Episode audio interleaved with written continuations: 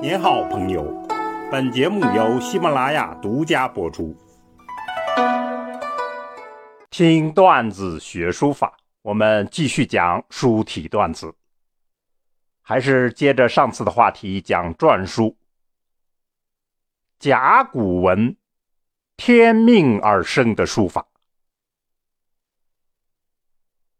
大家公认第一种书法就是甲骨文。甲骨文属于大篆，由于材料、书写形式等的特殊，尤其是天命而生的神秘色彩，使其书法显得鹤立鸡群，甚至超然物外。《诗经·商颂玄鸟篇》开篇就道：“天命玄鸟，降而生商。”宅阴土茫茫。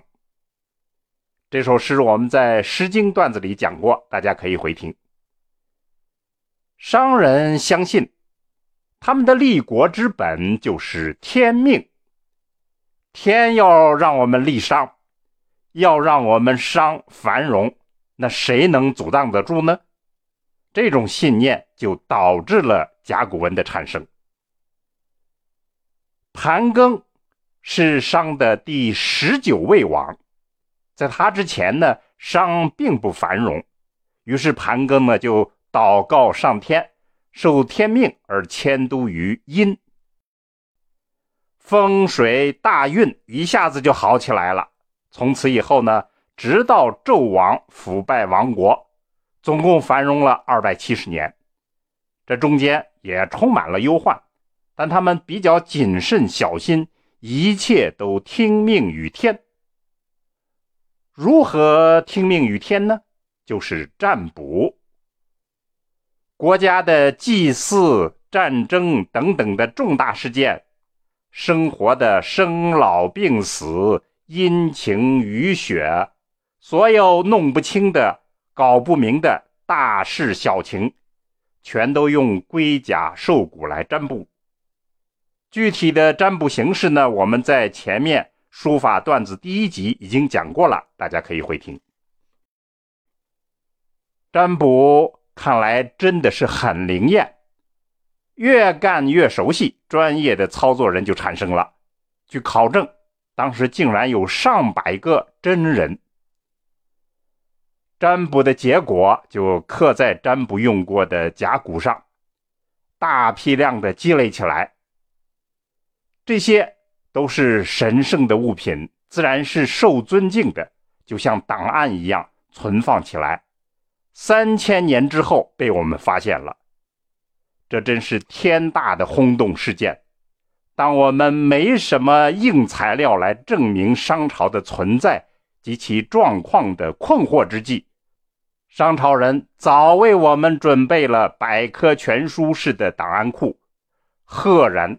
昭示于世界，这些材料为我们证明商朝的社会有三个特色：第一，就是商代史属于信史，就是说可信的历史；第二，他们很好酒；第三，就是他们敬鬼神。信史不用说了。这样大批量的，几乎是专业书法家书写的历史，极尽虔诚、考究、美妙之能事，展示了当时书写的顶级水平，实在是古今中外绝无仅有的书法奇迹。有意思的是呢，后两点，好酒和敬鬼神。在甲骨文书法中间表现得更为突出，也可以说呢，在一定程度上，它决定了甲骨文的书风。具体来说，就是书写的激情与前进之风。这种时代风尚突出而感人至深。甲骨文呢，是上承原始的客服。下启青铜铭文，它是第一批成熟的书法。根据专家的猜测呢，当时的商人日常书写就是用毛笔和墨水，从部分的甲骨上的墨痕来看，他们先是用毛笔书写，后用刀刻的；也有非常老道的，就直接下刀来刻。专家们将甲骨上的墨迹与刻符时代在玉片、白陶的残片上留下来的墨迹进行对照，发现其间传承的关系显而易见。这说明毛笔书法广泛被应用了，而且长期传承，这才会有一大批书法精良的专业写手服务于甲骨文书法。考古证明呢，他们还有意识地培养了后续书写和刀刻的人才，很多甲骨片上有新手练习的痕迹，还有老手们的示范，同时。甲骨文晚期作品已经与周代的金文很接近了，这也表明其间的传承关系。这里我们要强调的是，必须将书法看成一个连贯的、代代传承、渐渐改良的完整过程，而不是互相割裂、互不相干的个体书法。还要指出呢。甲骨文的同时，其实金文也已经存在。商代的金文只是比较少，不怎么突出而已。现在已经整理好的商代甲骨文单字有四千五百个，已试读的有一千七百个。国家在重金请全民来解释未试读的甲骨文，大家也可以去试试。甲骨文书法成熟的标志就是三要素的齐备。前面说了，好酒和敬鬼神决定了甲骨文书法的总风格。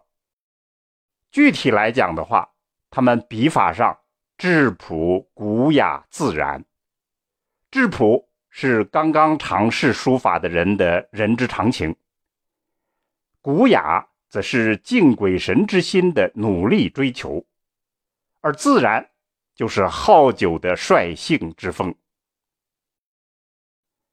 在节字上，方形为主，他们追求对称均衡，而又自然变幻、天真烂漫。